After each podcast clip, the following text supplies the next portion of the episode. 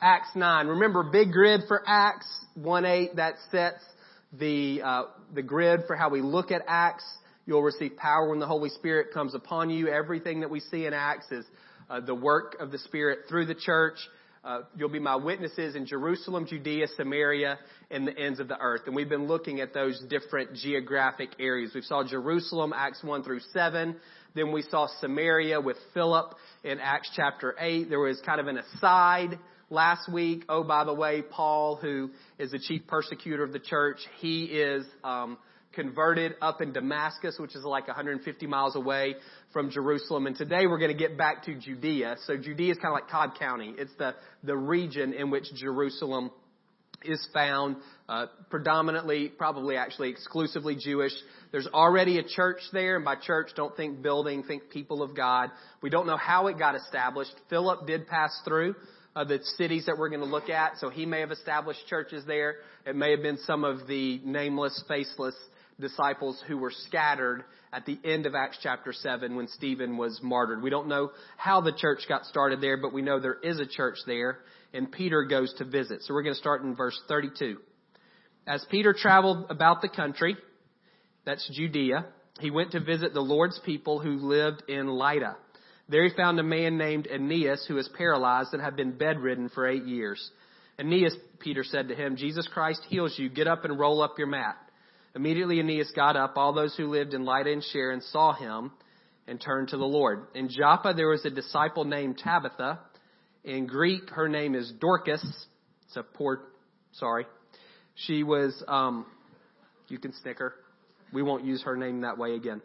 She, she was always doing good and helping the poor. About the time she became sick and died, and her body was washed and placed in an upstairs room. Lydda was near Joppa, so when the disciples heard that Peter was in Lydda, they sent two men to him and urged him, please come at once. It's about a three hour journey. Peter went with them, and when he arrived, he was taken upstairs. All the widows stood around crying and showing them the robes and other clothing that Tabitha had made while she was still with them. Peter sent them all out of the room, then he got down on his knees and prayed. Turning toward the dead woman, he said, Tabitha, get up. She opened her eyes, and seeing Peter, she sat up. He took her by the hand and helped her to her feet. Then he called for the believers, especially the widows, and presented her to them alive. This became known all over Joppa, and many believed in the Lord. Peter stayed in Joppa for some time with the tanner named Simon. So, uh, those miracles are very straightforward. They may have reminded you of some miracles Jesus performed in the Gospels. He healed a paralyzed man and said to him, "Get up, you know, take your mat." Uh, he also raised a girl from the dead, and in the process of doing that, he sent everyone from her family out and was alone with her in the room and said, Little girl, get up. Peter, we see uh, following in the footsteps of Jesus. Uh, miracles, we've said before, are signs. They point to a greater reality. The results of both of these miracles, not just for Aeneas and Tabitha, but for the cities that they're in, as many people come to the Lord. These miracles point to the fact that Jesus has in fact been resurrected. That's the core of the gospel message, that Jesus has come back from the dead.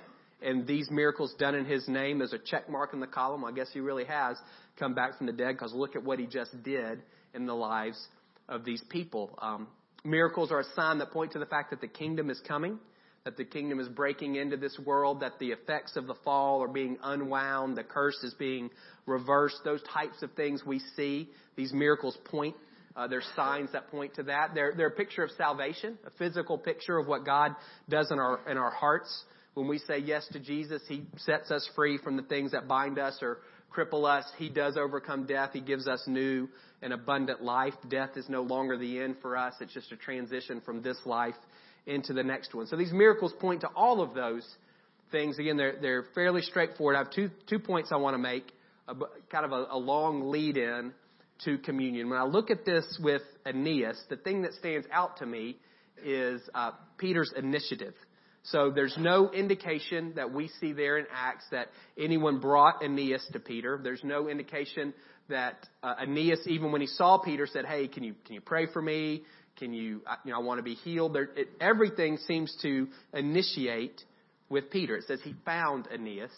And then he looks at him and says, in the name of Jesus, get up, take up your mat. It reminds me of this passage in Second Thessalonians, this prayer that we've looked at before. It's from Second Thessalonians 1. There you go. With this in mind, we constantly pray for you that our God may make you worthy of his calling, and that by his power he may fulfill every good purpose of yours and every act prompted by faith. That's our phrase. That God, by his power, may fulfill every good purpose of yours and every act prompted by your faith. We pray this that the name of Jesus may be glorified in you and you in him, according to the grace of our God and the Lord Jesus Christ. So that idea of acts prompted by faith, that's what I see here. I think Peter's led by the Spirit, and there's this commingling of the Spirit's leadership in his life and his faith that come together and say, here's a guy who's been paralyzed for eight years. Jesus can help him. And so Peter takes initiative and kind of steps into that need. He steps into that situation. And so what that made me think, or look at my, my life, is that when was the last time my faith prompted me to do anything? I'm not talking about pulling somebody out of a wheelchair. For most of us, that's so far removed from our experience with the Lord that it's easy to dismiss. So take that off the table for where you are in your relationship with God, whatever level of faith you have, and think about faith as trust. Whatever level of trust you have in Jesus, whatever degree of confidence you have in who Jesus is and what Jesus is capable of doing, whatever, however you would rate that, whatever level you've got, however much you have, however you want to phrase that statement, when was the last time that trust prompted you to do anything. Don't hear that as condemnation. That's not the point. It's just to think about the way we live. Do we live lives where our faith, where our trust in Jesus actually prompts us to action? Does our faith in Jesus, does our trust in Him ever lead us to do anything, or do we just kind of go through our day? We love God for sure. We love God and we love people. You read your Bible, you pray, you worship, you're in a small group. I would say your faith probably doesn't prompt you to do any of those things. Those things may, maybe because you love God, you do those things. You may do those things out of a sense of responsibility or relationship. I don't know why. But those things aren't necessarily expressions of faith and trust. They may be. But I'm thinking particularly in terms of how maybe you interact with people, how you go through your day, how you kind of float through the city, the community. Does your faith, does your trust in Jesus prompt you to do anything. There's a story in 1 Samuel 14. It's a bit odd. So Jonathan is the son of Saul, so he's a prince. He's David's best friend. He hasn't met David yet, but that's how you know him moving forward. And Jonathan has a has an armor bearer. He's royalty. Uh, he's also uh, in the army, and he's walking around. And he makes this very interesting statement. He says this. I think it'll be up there on the screen. Right? Yeah. Perhaps the Lord will act in our behalf. Come, let us go to the outpost of those uncircumcised fellows. Perhaps the Lord will act in our behalf. It's an interesting thing. So Jonathan and his armor bearer walking through a valley, and there's a Philistine outpost. Philistines are the bad guys, and there's 20, 25, something, at least 20 of them up on this cliff. And what Jonathan says to his guy is, hey, maybe God will work on our behalf today. What do you think? And the guy says, Hey, I'm in. Whatever you want to do, I'm in. And Jonathan says, All right, here's what we're going to do. We're going to show ourselves. And if they say, Stay down there, then we're going to stay where we are. If they say, Climb up to meet us, then we're going to assume that God is giving them to us and we're going to attack them. Two guys against at least 20. This not, not Nerf guns. And so the armor bearer is, says, all right, you're the boss. So they show themselves, and the Philistines say, Oh, the, the Israelites, these dogs, they've come out of the caves. Come up here, and let's teach you a lesson. And so Jonathan says, That's the signal. Now we know that God is going to give them into our hands. You see what he started with. Maybe. Maybe they won't kill us. Maybe God will work through us. Big risk. These guys say, come on up here. And you can maybe play that out in your mind. You're a macho guy. You have a sword. There's 20 of your friends. You see your enemy, just two of them. How many of you are not going to say, come up here and let me teach you a lesson? That's not really a big fleece to, to me. Like I would imagine that almost every time when the enemy has, if you've outnumbered your enemy at least 10 to 1, that you're going to say, come up here and let's teach you a lesson. So that was Jonathan's big gamble. He climbs up on top of this cliff and they wipe them out. They kill at least 20 guys. And it, it starts this panic. God intervenes. It starts this panic among the Philistine army. They start kind of fighting among themselves. Then the rest of the Israelite army says, what's going on? Hey, this looks like our opportunity. And it's a huge victory for the entire Israelite army. It's way bigger than just these 20 guys, Jonathan and his armor bearer. And all that starts with Jonathan saying, maybe. Maybe God wants to work through us today. Let's give him a shot. Uh, it's an act prompted by faith. He trusts in God. This is our land. Our God is stronger than their God. We're on His side. So let's see if He wants to do anything through us today. What about you? you can, can you think of anything where your trust in God, your trust in Jesus has prompted you to do something? I think a huge hindrance when I think about it in my own life is just awareness more than anything else. Most of us live our life sprinting. Our heads are down and we're running really fast. If our heads aren't down, they're really focused on the finish line, what we've got to get done. You think about Peter, if he had that um, posture when he was walking through Lydda, he'd have missed Aeneas. Aeneas didn't call out to him. Nobody brought him there. He says he found him. What if he had a schedule he was trying to keep? It's like, man, I got to get to this other city. I got this appointment. I got to go preach in the synagogue. He'd have missed. Of the best feedback I ever got. Tom Tanner was my pastor, boss, mentor, all those things. He said to me, it's the only piece of um, constructive criticism I can remember because it stuck with me so deeply. He said, You've got to walk slower. And that may be true for you. Do you walk too fast? So much of our uh, culture is based on getting things done. And I'm not saying don't get things done. I'm just saying, can you see people? Do you have any space to notice? When you think about acts being prompted by your faith, is there any capacity in the way you live your life or internally for your faith to actually kick into gear? Are you moving so fast you don't even see needs? I think about that for me, how many people I step over metaphorically as I'm getting things done throughout the day. So my encouragement to you, walk slow, get your head up, look around, be aware of what God is doing that creates some space for the Holy Spirit to lead you and for your faith. It's kind of that meeting of the Holy Spirit leading you in your faith, prompting something. But if you're walking to, if you're running, if your head's down, it's never going to happen. So here's what I want us to do. We're going to take one minute. I'm going to keep the clock. You don't need to count. And all we're going to do is just ask the Lord. I'm just going to pray and you're going to be quiet. Just say, God, what is it? Are there any acts? anything. And, and what may come through your mind, you may see a, a, a face, and I need to reach out to that person. That's an act prompted by your faith. Don't dismiss that. Grab onto that. Send them a text, call them, whatever. There may be a circumstance or a situation. You may think of a need in whatever your world is. Whatever, wherever you live and move, you may think of, of, a, of a need there or, or, or a problem, an issue. And God may be saying, hey, why don't you step into that? Don't get nervous. Don't get scared. That's too big for me. Don't do any of that yet. All we're trying to do right now is grab on. Give our faith a chance to lead us. So I'm going to pray.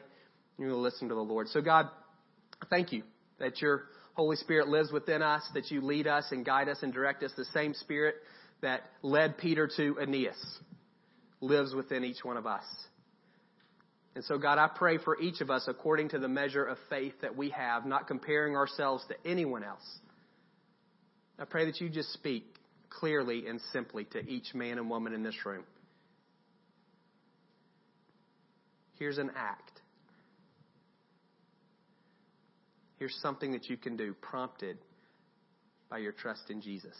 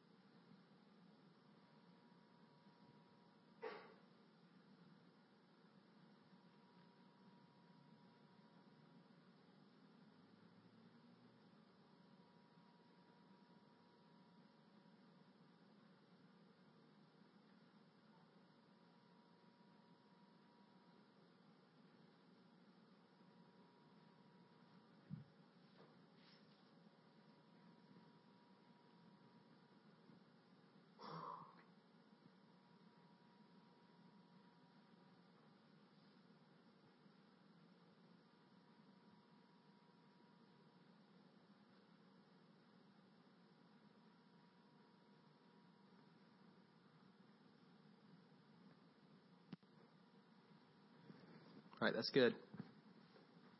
God may have put something in your mind. If He did, you need to do it. Quick. Don't wait.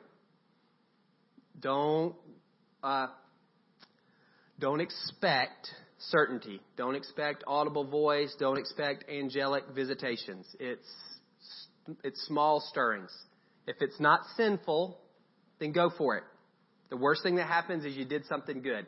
That's it, and it didn't work out. Not a big deal. I want you to go for it as long and it's not sinful. So just I want you to do those things. If you didn't feel like anything stirred in your mind, you don't need to worry about that. That's practice for what you can do every day. 30 seconds, 45 seconds, one minute, that's it. God, make me aware. That's all you're praying. God, make me aware. You be quiet for one minute and you go through your day. You'll, I, you will have a deeper sense of awareness. You'll walk a little bit slower. You'll look around a little bit more. And then you'll be able to notice. And ultimately, that's what we want to do. It's not so much whether God put something in our minds we're in here. It's when we're out there circulating with people, we want to have a sensitivity to what He's saying. We want to have this sense that says, wow, that, that guy, he can use some encouragement. That person can use a buddy. That's not good. That's unjust. And I want to step in and see if I can begin to bring some justice to that situation. That's how we want to operate. So this was just practice. Again, don't, don't worry about if you didn't feel like the Lord put anything in your mind.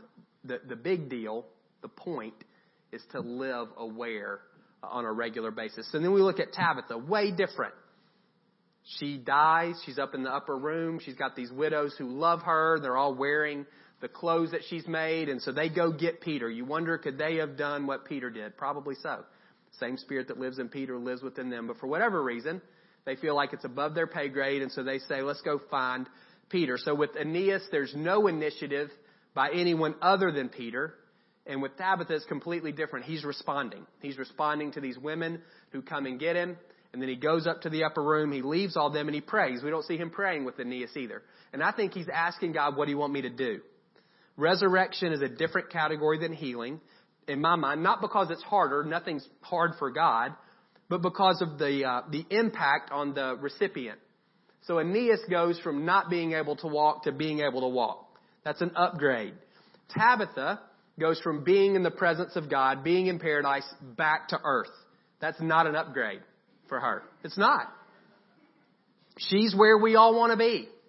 And so I think Peter's saying, uh, like, what do we do? Uh, what do you want me to do, God? I, there's a part of me, this is completely speculative. I wonder if God asked Tabitha, do you want to go back? Um, they're all broken up. I don't know, but I think that's what he's doing. It's different. Resurrection for the person, if you're a Christian, resurrection here, it's, it's, it's a step backwards. It's not a step forwards. And so I, I think Peter's saying, God, what do you want? What, what are we doing? And he gets the green light. So then he says, Tabitha, get up. And she does. And I was thinking about that again for so, for many of, I don't know if any of you have ever prayed for someone to come back from the dead. I, don't, I don't, haven't seen you hanging around the morgue, so I don't know if that's part of your thing or not. But for many of us, we hear that and it's so far removed from reality for us that it's easy to dismiss and say there's nothing here for me. The thing I want you to grab onto as we move into communion is this idea of praying specifically for physical healing. Get, we'll go from resurrection to physical healing. That for most of us is a huge stretch. And so we'll focus there. And where I want, what I want to do is begin to press you to step into praying for physical healing on a regular basis. And for many of us, when we hear that, we all shy away. We say, that's not me, that's not my gift, or for whatever reason, we get really nervous when it comes to praying for people to be physically healed. And the reason we get nervous is because it's very obvious whether the prayer is answered or not. That's why we get, that's honestly why we get nervous. Well, I'm going to pray and it's not going to work. That's what we say. And then either they're going to feel bad or I'm going to feel bad. Usually we're thinking they're going to feel bad. They're going to feel bad that God didn't answer that prayer. They should have gone to somebody better. That's what we think. And it's ridiculous. And then we start thinking, well, maybe if I just, and one of the things, maybe you've ever prayed for someone who was sick. If you're like me, you start thinking about that whole idea of a mustard seed. Well, if I had faith like a mustard seed, I could move a mountain. And then you start wondering how much faith actually fits into a mustard seed. And then you start thinking, well, how, how do I not have that? And what does it look like? How do I get that? And we miss the whole point. A mustard seed's the smallest thing Jesus can point to, and the mountain's the biggest thing he can point to. He's given them object lessons, and there's no object smaller than a mustard seed, and there's no object larger than a mountain in the world of these guys he's talking to. What he's saying, honestly, is, is your faith, the, the amount of faith you have in a lot of ways is irrelevant. What matters is who your faith is in. Who are you trusting? Are you trusting in the goodness and power of God to accomplish this work or not? And for many of us, when we begin to think about the level of our faith, we've turned our eyes from God to us. And we're saying the answer to this prayer is based on how much faith I've got and whether that meets some magic standard of mustard seeds. We, we, we're twisted up on ourselves. You don't need to do that at all. The fact that you're praying for someone to be healed, that's a mustard seed. That's you expressing trust in the fact that you think God is a healing God and Jesus is the healer and through his death and resurrection people can be healed. The fact that you're praying for that, let that be your mustard seed. We're taking baby steps. We want to grow in this whole area, becoming effective in praying for people who are sick because we love people who are sick and we want them to not have pain and because healing is a sign of the fact that Jesus is who he said he is. And there are people who need that confirmed. And miraculous healings are one of the ways that that happens. So there's multiple reasons that we want to grow. We're way, way back at the beginning. And this is what I want to encourage you to do. So here's my little diagram of a mystery. So you're going to hate it. But it's the best I can do. So we pray. God, heal Bob's back. Everybody's got a bad back, right? Three options. He heals miraculously. You come forward and we pray and you can touch your toes and do jumping jacks. You don't have any more pain, which is great for Bob. And it's a testimony to the power and goodness of God. Look, he came forward limping. He walks back not limping. It's huge. It encourages everybody and it increases faith and it, uh, it, it, again, it's a testimony. It's a sign for people. It's not the gospel, but it's a sign. Sometimes God chooses to heal medically.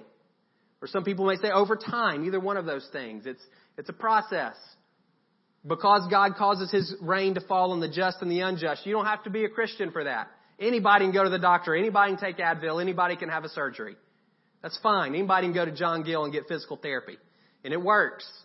God's given insight and wisdom and revelation and all those things. Medicine is good. The result of that usually is not a testimony to the Lord, but there is no more pain for the person, which is a really big deal. And then there's the one that we all hate. God doesn't heal. And then we start asking all kinds of questions. Why? Was it me? Was it you? What's, what's going on? If God doesn't heal, the person's still in pain, which stinks for them. It's terrible to live with pain. It's interesting in 2 Corinthians 12 when Paul says, God, take this thorn of, in my flesh away from me. God's response is, my grace is sufficient for you. My power is made perfect in your weakness.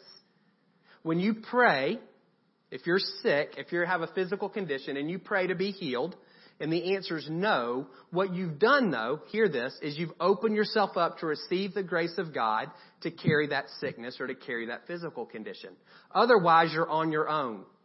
If you're not praying, then you're cutting yourself off from the grace of God because He works almost exclusively in response to the prayers of His people. So if you've decided, hey, this is just my lot in life, or I, you quit praying about whatever X is, what you're doing is you're cutting yourself off not just from the possibility for a miraculous healing, but you're also cutting yourself off from the grace to live with whatever the condition is. If the answer is yes or the answer is no, there's grace available to you when you pray that's not available to you when you don't. You understand? You're out nothing if you pray. You're not out one thing. The worst thing that happens is you still hurt, but you have grace in the midst of that. And then you're going to die and God's going to give you a new body. You'll be healed that way. God always heals. It's just a matter of when and how. Does he heal instantaneously and miraculously? Does he heal over time through medicine or does he heal you when you die? Which again, death is just a transition for us. It's not the end of the road.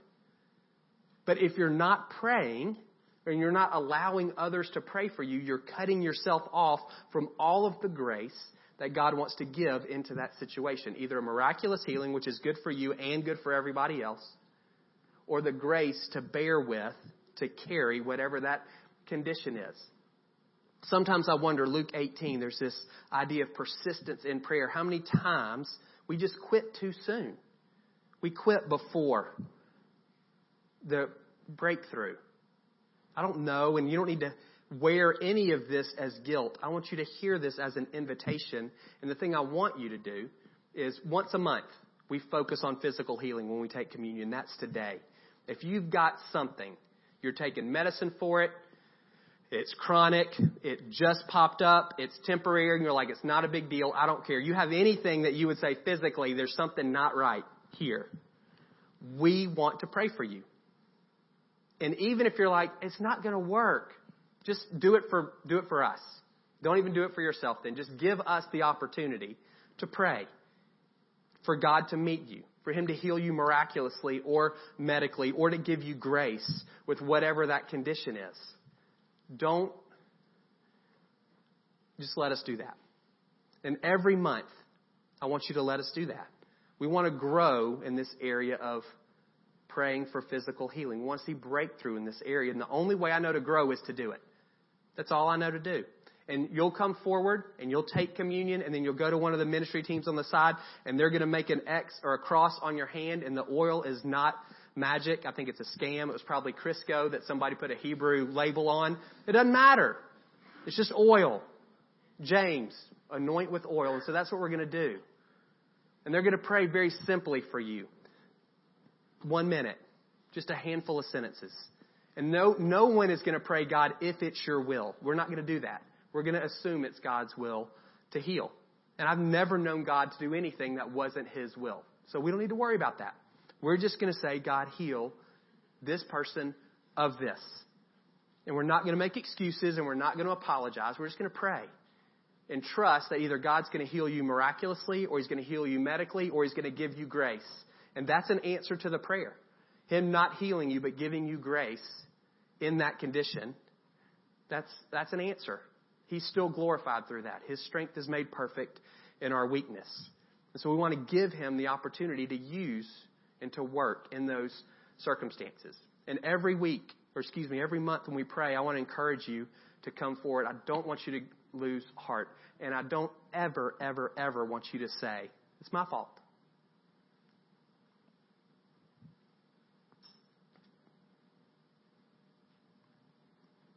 It's not. And you don't do that. Those of you who are parents, you get that. You don't do that to your kids. History, healing's a mystery. I don't know why sometimes it's miraculous and why sometimes it's medical and why sometimes it's death. I don't know. And I'm, we're never going to figure that out. But if we don't pray, we're guaranteed to see less healing than if we do.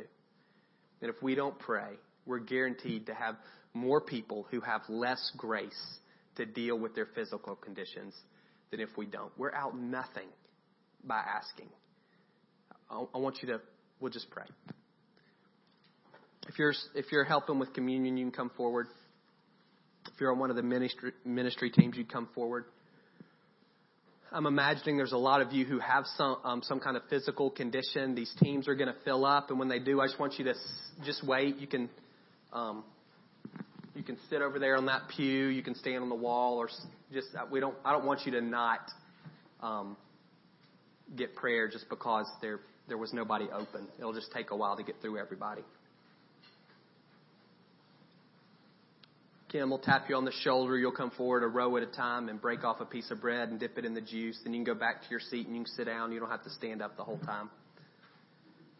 We will pray with you about anything at all that you have going on, but we specifically want to pray for physical needs. And so if you'll bow your heads, I'm just going to pray. God, I, we thank you, Father, for the life and the death and the resurrection of Jesus.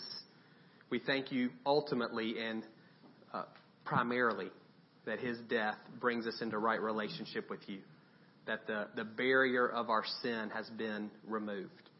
And so, God, for any of us who are bringing guilt, guilty consciences to the table this morning, God, I pray that you would convict us and that we would repent. God may bring a sin, an attitude, a behavior to your mind. Just confess that to Him in your heart. God, I confess I did blank. I repent. Give me grace to walk in a new direction.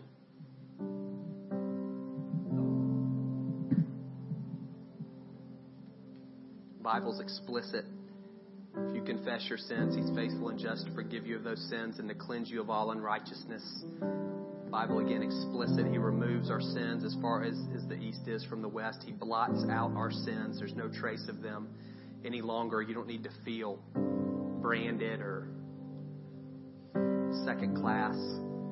When He looks at you through the blood of His Son, He sees pure and holy and spotless without wrinkle or blemish. So you can boldly approach Him this morning. God, we thank you that all of those things are yes in Jesus.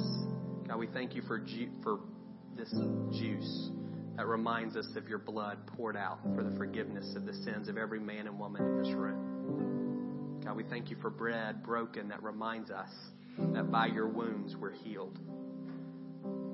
That physical healing is one of the benefits of your resurrection, and we don't understand kind of how that gets doled out.